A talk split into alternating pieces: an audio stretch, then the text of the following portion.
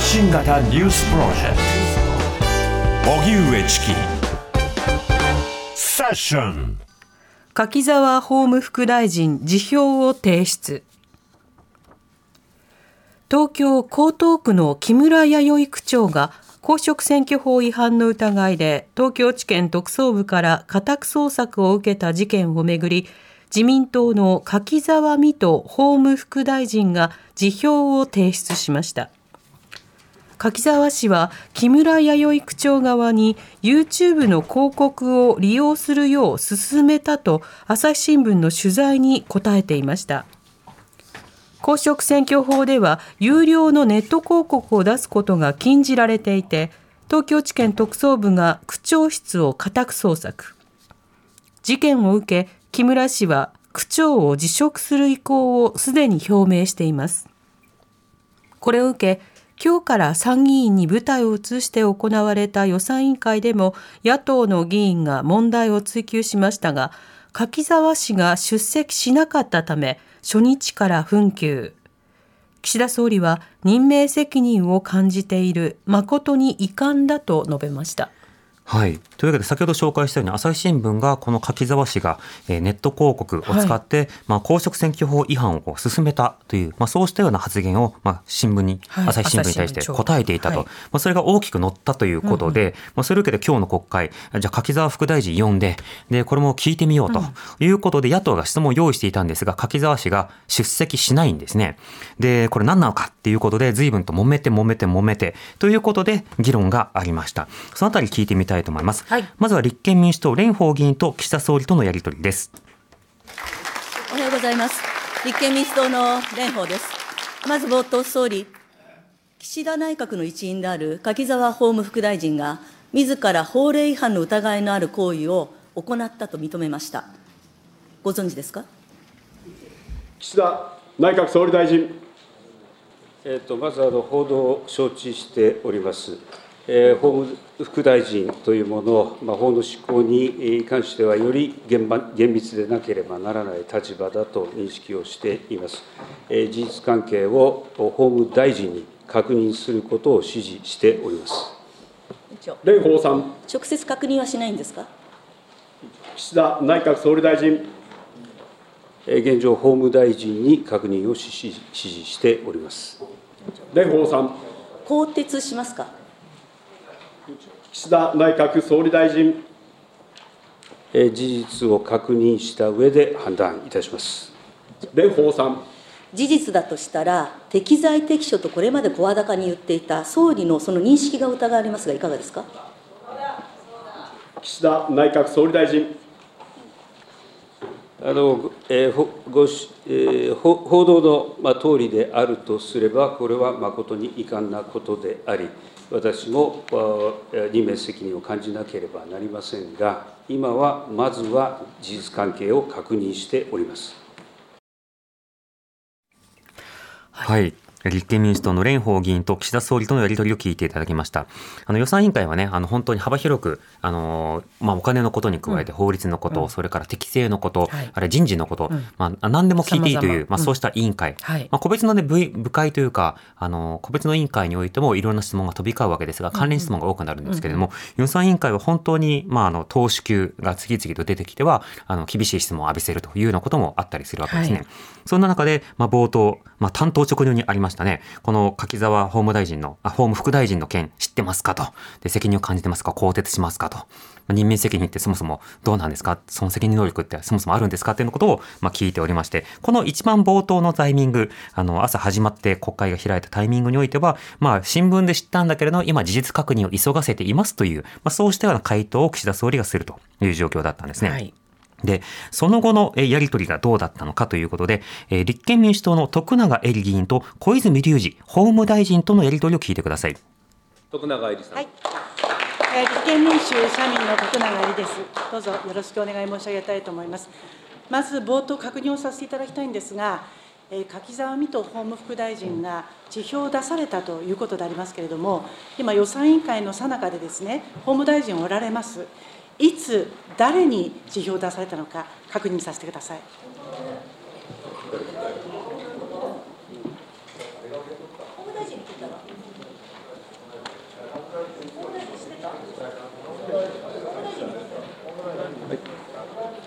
小泉法務大臣。えー、詳細まだ私もつまびらかではありませんけれども、内閣に提出されたという報告を受けております。内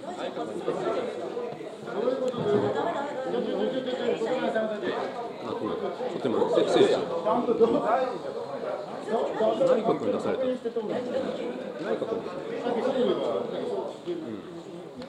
どこにどう出されてちょっと一回。小泉法務大臣。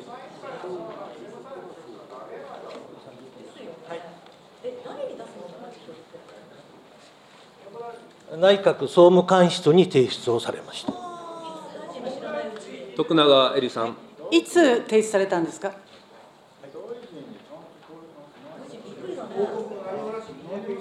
？9時半過ぎというふうに報告を受けております。はい、徳永エリさん。今ここで辞表を出されたと聞いて、法務大臣、どう思われましたか？小泉法務大臣。法務行政を執行する立場として、直属の部下でございますございました。大変、え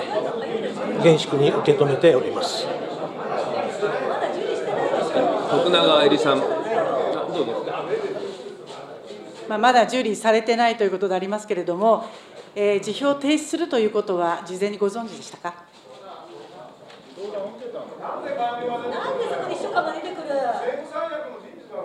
小泉法務大臣。承知をしておりませんでした。徳永エリさん。おかしいんじゃないですか？法務大臣に全く相談もなしに辞表を出す、そのことについてはどう思われますか？小泉法務大臣。この委員会が始まる前に本人と電話で話をしました。政治家としての説明責任をしっかり果たしてもらいたいと、そういう指示を私からはいたしました。本人もそうしたいというふうに言っておりました。はい、え今日の柿沢水戸法務副大臣の辞職の件について、立憲民主党徳永エリ議員と小泉隆二法務大臣とがやり取りをしています。はい、朝朝日新聞が報じまして、それがスクープでした。で非常に大きく取り上げられまして、うん、そのことを受けて国会に副大臣が当日、えー、出席しない、なんか来ないということになったと。で、なぜですか？こんな会に知ってますか？ということを追及している間に辞表を提出していた。ただその辞表を提出する方針や、えー、それからその提出されていたことについて法務大臣は知らなかったと。じゃあどこに提出したのかっていうようなことについて、いろいろこうしっちゃかめっちゃかあった中で、あの、いや、かつて部下だったんです。いや、まだ受理してないでしょうっていうやり取りがあったという場面でしたね。で、まあ、法務副大臣が違法行為を推奨するということについて、これはもう適材適所とは言えないという、まあ、判断から、これ、辞職するということは、まあ、適切だと思うんですけれども、この辞職をめぐって、そもそも、あの、辞職届出す前に、まあ、不適格だということで辞めさせるか、支持するか、まあ、あの、現実がどうなっているのかということをヒアリングするか、いろんな手続きが本来は必要だったんですが、何か預かり知らぬところでトントントンと辞めてしまって、あれあれあれということで、政府も今説明できないという状況が続いていたんですね。そして、えー、審議がもろもろ遅れたことについて、岸田総理や、それから委員長などが説明するという場面がありました。本日12時20分に、小泉法務大臣が柿沢副大臣と面会し、辞表を正式に受理をいたしました。先日の山田太郎文部科学大臣政務官に続いての辞任について、任命権者としての責任を重く受け止めております。今回の件を真摯に受け止め、国民の皆様の信頼を回復できるよう、内閣として与えられた課題に全力で取り組んでまいります。また、今回、辞職願を正式に受理する前の委員会審議において、国会の要請に応じず、柿沢副大臣が出席しなかったことを申し訳なく思っており、今後、二度とこのようなことがないよう対処してまいります。小泉法務大臣。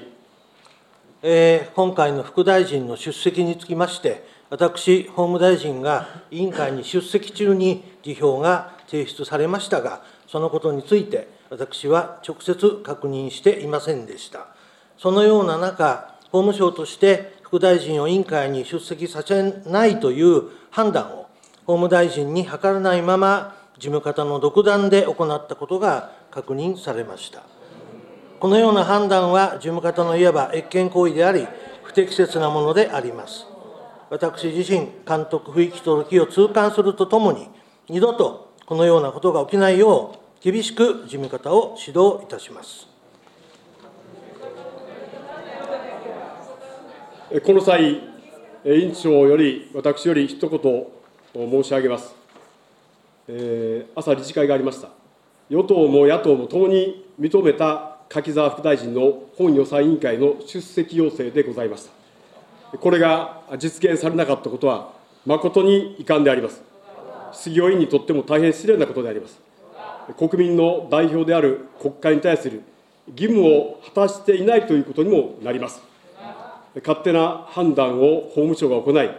予算委員会の運営を妨げ、ひいては予算委員会の権威を貶めたと言っても過言ではございません。以後、こういうことがないように強く注意を促します。よろしくお願い申し上げます。はい。ということで、小泉法務大臣、それから岸田総理が説明するという場面がありまして、それに対して参議院のその予算委員会議長、あ委員長が、えー、まあ、追及するというか、あの、今後、こういったことはないようにということで、うん、まあ、要求するという場面がありました。はい、あの、出席がもう決まっていた柿沢水戸法務副大臣だったんですけれども、当日、まあなんか来なかったんですね。で、気づいたら副大臣が、その大臣も知らない間に辞表を提出していて、でそれを事務方が受け取っていたと。で、え、それを受理する権利とかあるの？っていう行政手続きの問題にもなったんですけれども、うんうん、あの、しかしながら、まあお昼過ぎに、あの、正式に受理したということを報告して、今に至るということだったんですね。で、朝日新聞はどういった報道をしていたのかというと、あの、こういった記事が載ってたんです。あの、柿沢氏と朝日新聞側の側の主なえ一問一答とかやり取りも紹介してたんですね。はい、その中で、この江東区でのあの区長の選挙戦の時の YouTube 広告を通じた、えー、選挙広告、この違法行為について、自身の関与はっていうことを聞かれたところ、YouTube 広告は効果があるからやった方がいいと陣営関係者に勧めたと答えている。でそれに対して、違法性の認識は？と聞かれると、なかった。何がアウトでセーフかという認識、知識が全然なかった。違法だという認識はなくて、後々あれ違法なの？まずいなと。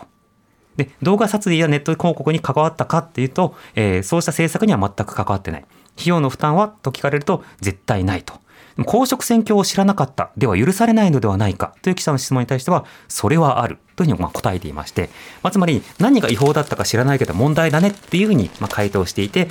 ただし責任を取るという格好になるんですけれども、しかし何が違法なのかを知らない方が法務副大臣になるというのは、適材適所なのかどうかということで、これは岸田政権、岸田総理の任命責任というところまで追及を描く。なおかつ委員会の運営にまでとても影響しているということで、参議院の品格というところまでえ今日は問われたというそんな場面でした。TBS Radio 発信型ニュースプロジェクト。セッション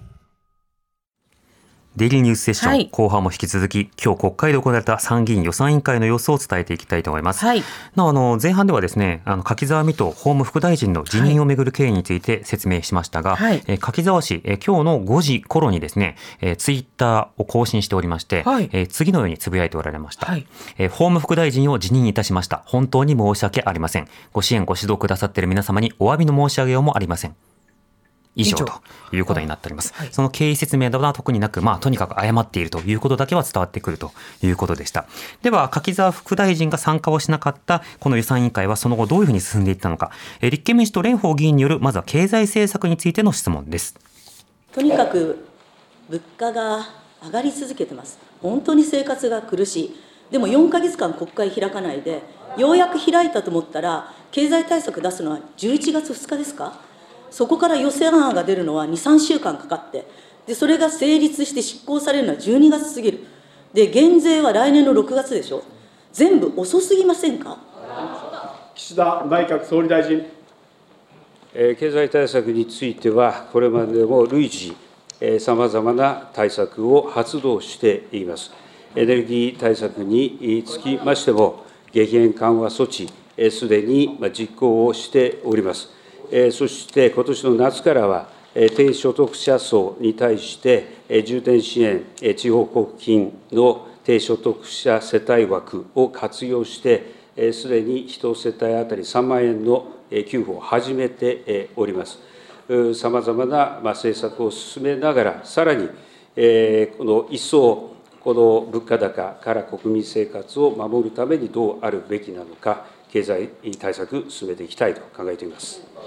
蓮舫さん。あのね、給付と減税を賃上げが物価高に追いつくまでの一時的な措置と総理は言うんですが、1回の給付金と来年の夏の減税で、賃上げは物価高を超えるんですか？岸田内閣総理大臣。あの経済対策のまず主役、軸となる対策、これは今、経済が長年、デフレに苦しんできた、ようやく賃上げ、あるいは投資に明るい兆しが見えてきた、これを来年にしっかりと引き継ぐことができるかどうか、これが重要だということで、供給力の強化、すなわち企業の稼ぐ力、これをしっかり維持していく、そして拡大していく、これがこの経済対策のこの主役であると思っています。しかし、その大事なときに、今、ご指摘のように物価高、国民生活に大きな影響を与えています。国民生活において、可処分所得、これを広げることによって、しっかりと支えていかなければならない、一時的な措置として、政府として、所得税減税、さらには給付金の支給等を用意して、国民の生活を支えながら、今出てきた賃上げ、あるいは投資の好循環を来年にしっかりつなげていきたいと考えています。はい。立憲民主党蓮舫議員と岸田総理とのやり取りを聞いていただきました。はい、蓮舫議員の質問というのはシンプルで、今想定しているのが1回の給付と来年夏の減税。これで物価高に対して賃上げが追い越すことができるのかという質問だったんですね。それに対して、答えてない。うん、今ね、今原稿というかね、文字起こし見てるんだけど。ましたね、チキさんね。答えてない文字起こただ途中であの企業の稼ぐ力云々っていうのは主軸だっていうふうに言ってですね、別の話になってるんですよね。で、この減税と1回の給付っていう話に加えて、今後は防衛増税が待ち構えているんです。今後5年間かけて、えー、増税を徐々に行っていくということを言われているわけですね。この点についても蓮舫議員が追及しています。確認ですが、たばこ税、法人税、所得税増税は2027年までに必ず行いますか？防衛財源。岸田内閣総理大臣。すみません、防衛のこの税制措置のについてのご質問かと思いますが、これについては、昨年末、閣議決定を行っております。令和9年度に向けて、複数年をかけて、この税制措置を行っていく、タイミングについては、この方針を堅持いたします。長蓮舫さん。つまりね、減税をしても、2027年度までには必ず増税が行われるんですよ。だったら減税した分は、貯蓄に回されて消費に行かないんじゃないですか？岸田内閣総理大臣。あの今回の経済対策と、えー、防衛力強化のための税制措置、えー、これはそもそもこの目的が違います。えー、しっかりとこの来年に向けて、えー、好循環を維持し、そして経済の持続可能性、賃上げを盛り上げていく、こういった流れをしっかり作ることに専念したいと思います。その上で必要な措置についても考えてまいります。蓮舫さん。総理ね、じゃあ、か家計、家庭は、それぞれ防衛財源の増税用の財布を分ける、そしてこっちは減税用の財布を分ける、そういうことですか？岸田内閣総理大臣。家計において、えー、この防衛力の強化においては、負担は増えないということであります。なおかつ時期についても、経済が来年に向けて賃上げ、盛り上がって、循環が確実なものになる、デフレ脱却が確実なものになる、そういったことをしっかりと確認した上で、しかるべきタイミング、先ほど申し上げましたタイミングで実施する、こういったことになっております。これは両者は決して矛盾するものではないと考えています。蓮舫さん。答弁で絶対に増税と言わないところに総理のこだわりを感じました。はい、えー、立憲民主党蓮舫議員と岸田総理とのやり取りを聞いていただきました、えー、経済政策についてのやり取りでしたね。前半は本当に一発限りの、あのー、所得税減税とそれから1回の給付。これだけで今回の物価高乗り越えられる気なのかっていうようなことを聞いているという場面で、まあ、回答なし。で後半の部分については2027年までにタバコ税法人税所得税などの増税これ防衛財源としてあの5兆円規模で確保するということのために行うんですかということを聞いたらいや行います。っていうようなことを言ってるわけで、堅持します。つまり、固く守りますというふうに言ってるわけですよ。こっちは固く守るんですよ。他のところは目指しますっていうようなことを言うんですけど、こっちだけは固く守るということなので、増税スケジュールというものが、まあ、固く守られるということなんですね。まあ、そうしますと、この短期間の様々な消費傾向に対して、今後増税かっていうようなことで、いろんな給付分が支払いに回らない。まあ、上がった生活分に対してもちょっと削っていこうという向きがあったりすると、まあ、の法人所得などがね伸び悩むということになる。法人所得が伸び悩むとどうなるかというと賃金の上げ幅というのが少なくなる、うん、そうしますとどうなるかというと人々の消費傾向というのが下がるという、まあ、そうした悪循環があるわけですね。なのでこの1年間が本当に勝負というかタイミング的に大事なんですがそこについてこう非常にこうドロドロとしたような格好になっている。だけど防衛増税とこれらは矛盾しないという説明をしてるんですがあの例えば法人税上げたとしてもそれはそれで賃金に対して影響したりするわけですよね。そのあたりの関連性というものについてのやり取りが、まあ、今日行われていたということです。では別の論点で、はい、立憲民主党徳永エリ議員の質問です。杉田水脈自民党の杉田水脈議員が SNS で発信している内容について担当大臣らに質問をしています、えー、杉田水脈衆議院議員の過去のツイッターやブログへの書き込みが立て続けに法務局に人権侵害と認定されたと報道されました。その法務局が客観的に判断をしてですね人権侵犯があったと認定するということの重み、これをどう受け止めるべきかということをお話しいただきたいと思います小泉法務大臣。あのお尋ねの国会議員が審判にかかる事案、これは統計上把握をしておりません。えー、お答えするのは難しいことをご理解をいただきたいと思います。この人権侵犯の仕組みは、あの当事者同士の問題ではありますけれども、人権侵犯という事実が認められた場合には、事案に応じて要請、切除、勧告、まあ、強制力を有するものではありませんけども、説諭をする、本人に理解をしてもらう、自発的に改めてもらう、そういう説得をする、そういう仕組みでございまして、大変重たい仕組みだというふうに理解をしております。徳永エリさん、はい、10月27日にですね、杉田水脈議員がまた SNS で動画を配信してるんですね。その中でですね、今、マスコミでいろいろと騒がれていますが、私はアイヌや在日の方々に対する差別はあってはならないと思っています。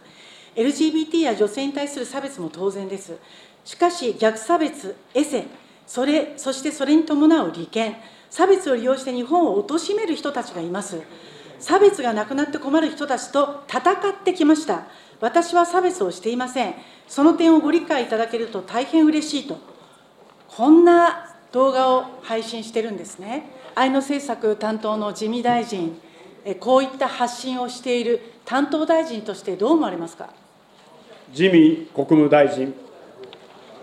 答えいたします。個々の国会議員の発言等につきまして、私の立場から具体的にコメントすることは差し控えさせていただきますが、アイヌの方々に対しまして、アイヌであることを理由として差別をされることがあってはならないと感じております。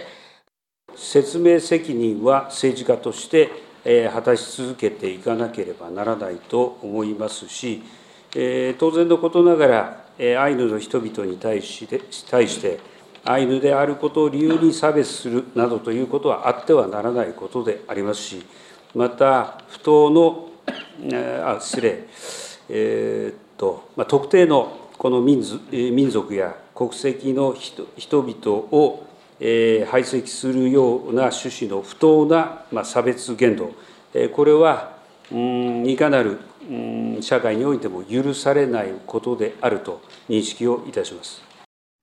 はい。まあ、こうしたあの個別の議員の発言について控えるというふうなことを述べているわけですが、そうした議員というものをさまざ、まな、えー、役職にこう据えてきた自民党、あるいは政府の方針というものについても、まあ、一貫的に問われているということです。はい、そして自民党が、えー、この間ですね、えー、ツイッター上で、えー、特定のあの野党勢力であるとか、あるいは特定のあの人々に対する発信に対して名誉毀損であるとか、あるいは虚偽の発信をしてきたこと、まあ、こうしたようなアカウントに対して何かしら関わっていたのではないかという疑惑が出ているわけですですね。その疑惑に対して杉尾秀哉議員が岸田総理を追及しています最後に時間が、えー、残る時間少ないんですけれども、脱皮裁判について、残りの時間を伺います。あの旧ツイッターですね、現 X ですけれども、アカウント脱皮による虚偽の投稿で名誉を傷つけられたということで、実は私と同僚の小西洋之議員が名誉毀損を訴えました。先日、全面調査をいたしまして、投稿の削除も認められております。昨日が控訴期限だったんですが、控訴もありません、おそらく確定したということなんですが、この判決は、被告、ワンズクエスト社、これ実はあの資料を、皆さんお配りしてるんですけど、フリップはですね、あの取り下げられたんです。それだけ申し上げておきますけど、でこの被告、ワンズクエスト社において、従業員あるいは社長自ら、その会社の業務として問題の投稿が行われたと、こういうふうに明確に認定をしております。岸田総理、この裁判ご存知ですか？岸田内閣総理大臣。はい、あのお尋ねの訴訟訴訟について、えー、新聞等報道であったことは承知しております。はい、杉尾秀哉君。で問題はですね、営利企業であるワンズクエスト社が業務時間中に組織的にこうした行為をなぜ行ったのかということなんです。自民党の接点がたびたびいっぱい浮かんできておりまして、例えば自民党東京都連、それから現在の選対委員長の小渕議員、こうした仕事を請け負って報酬を得てるんです。システム収納センターというですね、これ自民党のダミ会社と言われておりますけれども、これも主要な取引先です。システム収納センター、総理ご存知ですね？岸田内閣総理大臣。はい、あの承知をしております。えー、自民党の歴代経理局長が無報酬で当て職で役員を歴任しているものと承知をしております。はい、杉尾秀哉君。自ら代表取締役をされてましたね。岸田内閣総理大臣。あの私も自民党の経理局長を務めた経験があります。まあ、経理局長の役職にあった頃、え具体的には平成13年2月から5月までの間、そして平成15年12月から平成17年11月までの間、えシステム収納センターの代表取締役就任しておりました。以上です。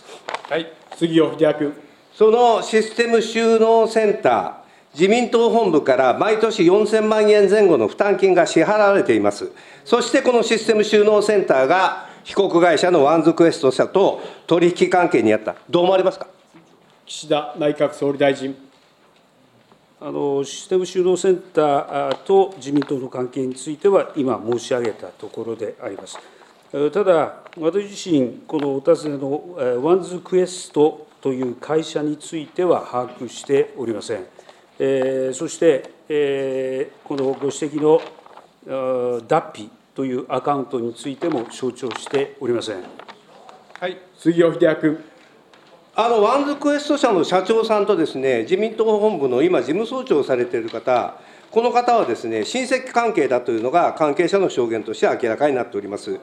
明らかにですね、ここのこのワンズクエスト社と、それから自民党本部の事務総長を通じたシステム収納センターとの関係というのが強く類推されるわけで、最後に伺いますけれども、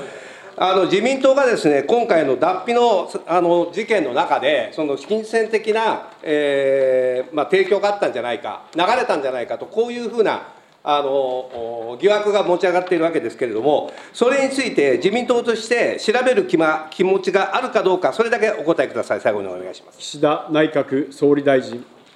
あの報道の記事を見る限り、お尋ねの民事訴訟に関する判決では、自民党と脱皮というアカウントとの関係について一切触れられておりません。何ら調査の必要があるとは考えておりません。